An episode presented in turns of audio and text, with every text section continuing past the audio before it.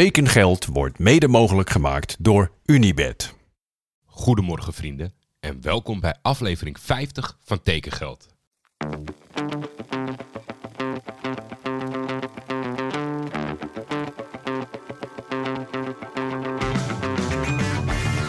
Waar gaat Hilterman naartoe? Tijd is geld. En veel geld in voetbal is bijna een garantie voor succes. Hallo Paul, this is Hans Nijland. I would like to invite you here in Groningen. In de zomer gaat Van de Beek naar Gaat Van de Beek gewoon naar Real Madrid. Manchester United hoeft niet meer te bellen. Die hoeven niet te bellen. Nee, nee.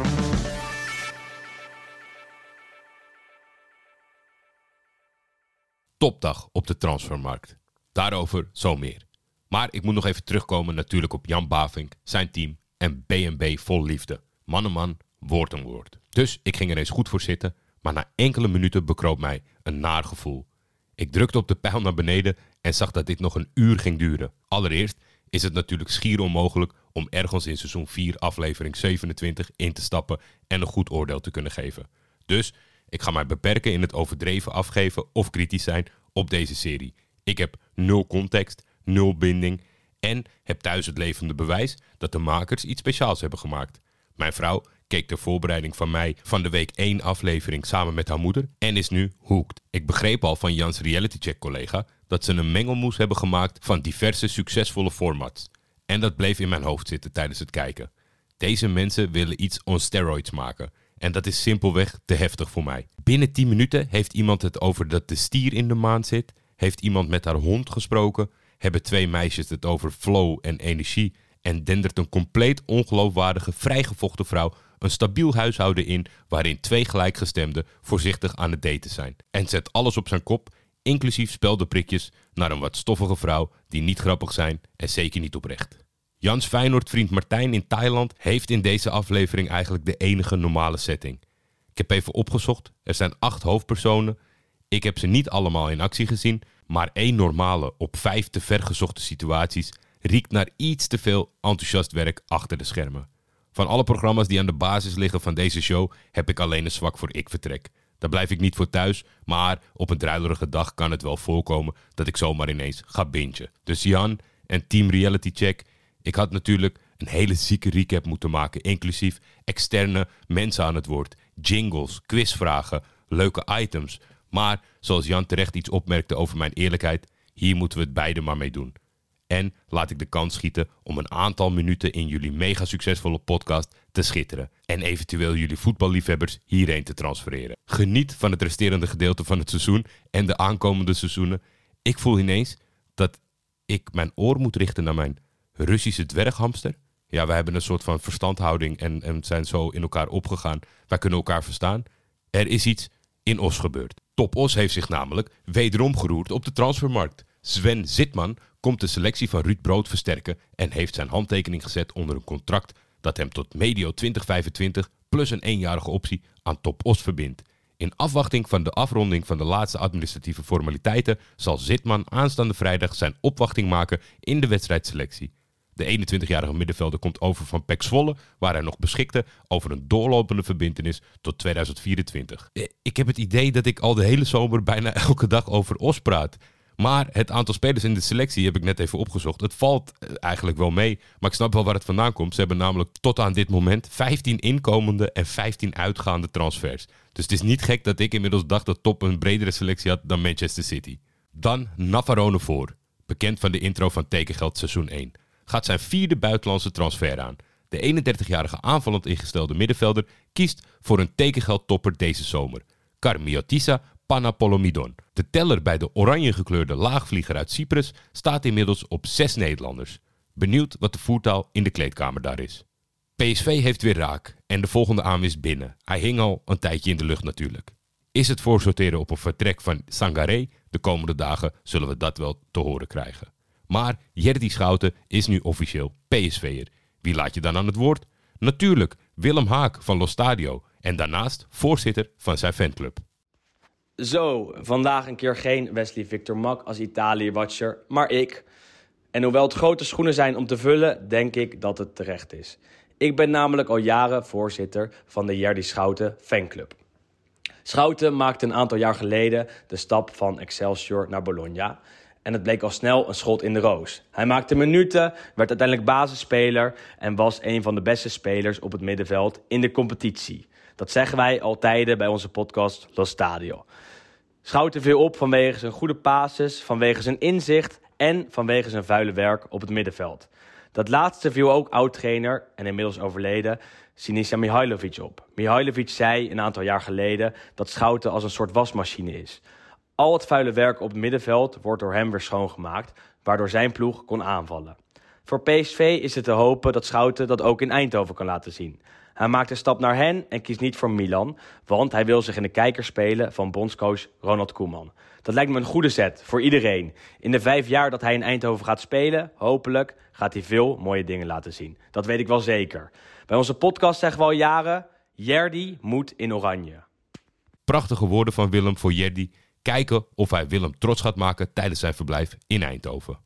Helmond zit vandaag ook niet stil, want Helmond Sport heeft een overeenstemming bereikt met FC Utrecht over de overname van Mohamed Malahi. De 23-jarige vleugelspeler heeft een contract getekend voor twee seizoenen bij de club. Dan bij een andere topclub een transfer die al enige tijd in de lucht hing. Ajax heeft namelijk Chuba Akpom gepresenteerd als nieuwe aanwinst. Is het een 10? Is het een spits? Is hij een one-season wonder?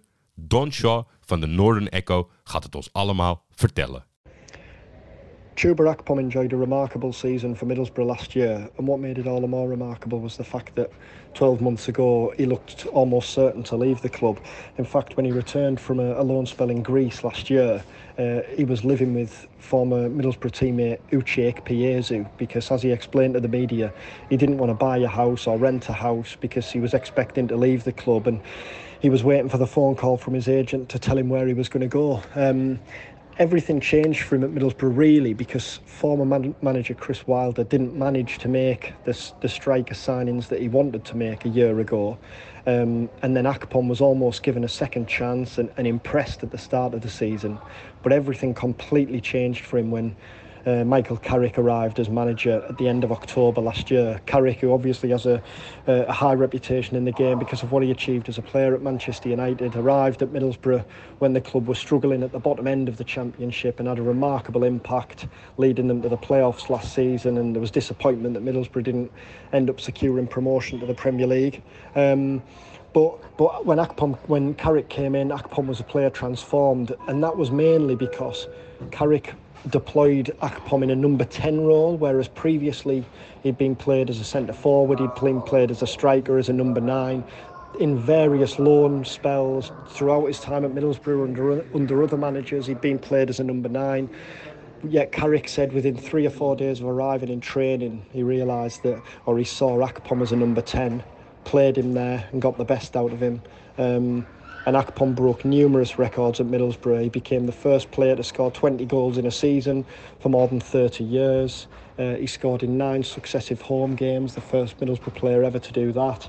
Uh, and obviously, last year he won the, um, the, the Championship Player of the Year and the Championship Golden Boot. Um, and, I, and I think everyone at Middlesbrough, while there's obviously disappointment at, at Akpom moving on, I think everyone at Middlesbrough and everyone associated with the club and the fans are delighted for Akpom to get to get such a good move really to to a, to a huge club obviously. Um, and, and and it's a you know it's a, it's a chance for Akpom now to kick on at, the, at a really high level having had a number of years when really he bounced from club to club and, and struggled to find a home. Michael Carrick last year he said was the manager he dreamed of the whole his whole career. And that was as I said because he played him in this number 10 role this bit deeper where he was uh, linking up players so well between the midfield and the attack um, arriving arriving late in the box. And, and obviously he's got a, an eye for goal because of his his, his instincts as a centre forward. So I would imagine that um, that that's where he'd play for Ajax because that's where he's had obviously the most success in his career and that's where clearly he's most at home. But Ajax are getting a player who whose confidence is sky high after last season and who clearly feels now he's he's ready to kick on. Nou, het zal mij benieuwen of Chuba het kan zonder Michael Carrick. Tot slot de superboeren, want de graafschap versterkt zich met aanvaller, annex middenvelder Simon Colijn, die overkomt van PSV. De 21-jarige Canadees tekent een contract voor twee seizoenen bij de Achterhoekse Trots. Heel veel succes, Simon. Ga er dan maar weer eens goed voor zitten, want het is internationale round-up tijd met Beni over alles wat er is gebeurd in Frankrijk. Bonjour, luisteraars van Tekengeld. une nouvelle ère commencé. PSG huurt Gonzalo Ramos van Benfica en koopt Ousmane Dembélé voor 50 miljoen euro. En zoals het er nou uitziet, vertrekt Kylian Mbappé niet. Wat een verrassing. Wie wel vertrekt is Neymar Junior, die zes jaar lang voor de PSG heeft gespeeld. En ik moet zeggen, de eerste, eerste drie jaren waren top. De, eerste, de laatste drie jaren waren een flop. Hij vertrekt naar Al. We gaan naar de regio Hauts-de-France. Hoofdstad? Lille. Want daar hadden ze een 20-jarige defensieve middenvelder met de naam Ignacio Miramon van Gymnasia voor 6 miljoen euro en haalden een oude onbekende terug naar de Ligue 1 met Ivan Caballero, die vorig seizoen bij Fulham zat. Ainsley Maitland-Niles vertrekt transfervrij naar Olympique Lyon. Komt goed uit voor de club, aangezien Clinton Matta is uitgevallen met de blessure. En op dit moment hadden ze nog Saïd Kombedi, een 17-jarige rechtsback, als enige rechtsback bij de club. Dus dit komt wel goed uit. Ondertussen blijft Stade zijn aanval versterken door twee oud-eredivisie-spelers te halen.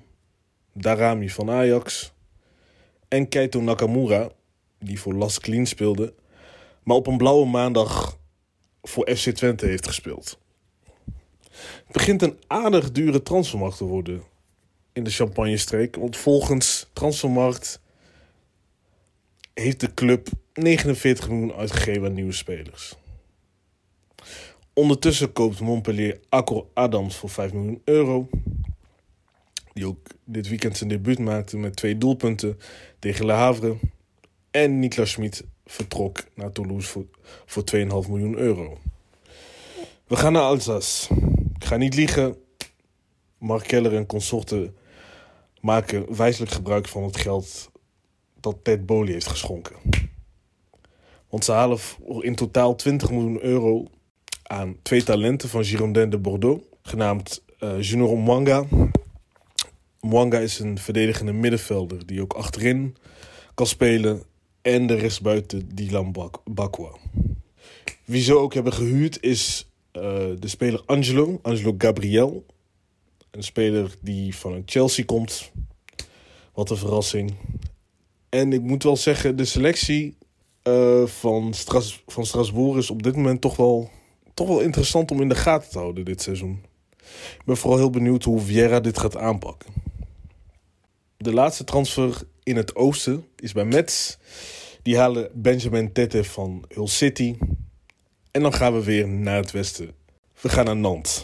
Die halen dus uh, twee Brazilianen binnen met Marquinhos, die ze hebben gehuurd van Arsenal, en Douglas Augusto van PAOK Saloniki. Bon, tot zover de Franse Mercato. Tot volgende week. Dankjewel Beni. Over naar de tekengeld transfer bingo. We hebben weer bingo. En er zitten er nog een paar aan te komen, denk ik zo. Bruce, vlieg er maar weer in, vriend. De dag die je wist dat zou komen, is eindelijk hier. Lieve Jordi, Charles de Ketelare is naar Atalanta Bergamo.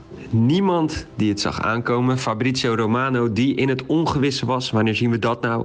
Maar gelukkig hebben we dan nog alle lieve luisteraars, wel ingelichte luisteraars van tekengeld. Ik ga ze opnoemen. Het zijn er een hele hoop. Komen ze Galit Roelwolf, Richard Lynch 1984, Mika Schmetz, GDH Posma, Joris 0172, wat leuk is, want dat is de uh, stadscode van Boskoop, waarin ik voetbal. Jort van Meteren, Kevin Veldhuis, Joey van Dalen, Phoenix Voetbal, Vregge 89, Crowley Den, misschien de echte, Schipperson, Stefan Rietjens, Lawful Hamster, Rafi Sitaldin, Rick Broek-Roelofs, EV Koerten, Ajax Oviel, Nico Krooshoff, FR12 Verdi, Lars Heller, Dave Kobbe, Richard NL82, Luc Bloemendal, Jochem Cuperus 2, Mart Aukema, Ashwin AFCA, Joren 024 Jury, Tis Ruben R, Gerrit Kees 123, De Gleuf, Tom Verhagen 2, Gernot Veurink, AZ Alki 7117 Storm, Rottes, SLR 5, T. Halig, streepje IJsberg, Babadinho 26. En dan is er nog een speciale vermelding die helaas geen punten kunnen krijgen. Dat zijn Joppe Snoyink, die Real Sociedad zei, en Zalfkakker, die met Fiorentina kwam. Er is nog zoveel om om maar de punten nemen toe bij een ieder. Dus ik ben benieuwd wie er eh, aan het einde van de transferwindow bovenaan eindigt. Succes met de uitzending, Jordi.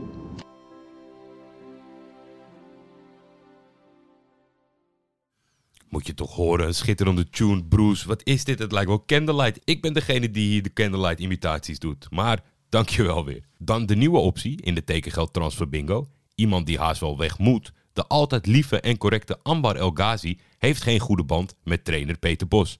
Laat hij nou net dit seizoen zijn trainer zijn geworden. Bij mij borrelde het gevoel Besiktas direct op. En daar zat ook wel wat in, begreep ik van Rick Elfrink. Maar die hebben die klap en overloper Milot Rashica gehaald. Dus dat zal het wel niet worden. Waar speelt Anwar komend seizoen? Bedankt en tot morgen. Tekengeld is een Schietvogeltje Media Original en wordt dit seizoen in samenwerking met FC Afkikken gemaakt. De intro's van Jacco den Hertog. Voor commerciële vragen kun je altijd mailen naar schietvogeltjemedia.gmail.com of contact opnemen met FC Afkikken. Oh ja, en morgen is de terugkeer in tekengeld van een oude bekende amateurclub. Daar doen we nooit wat mee, maar deze is speciaal en ze hebben weer nieuws.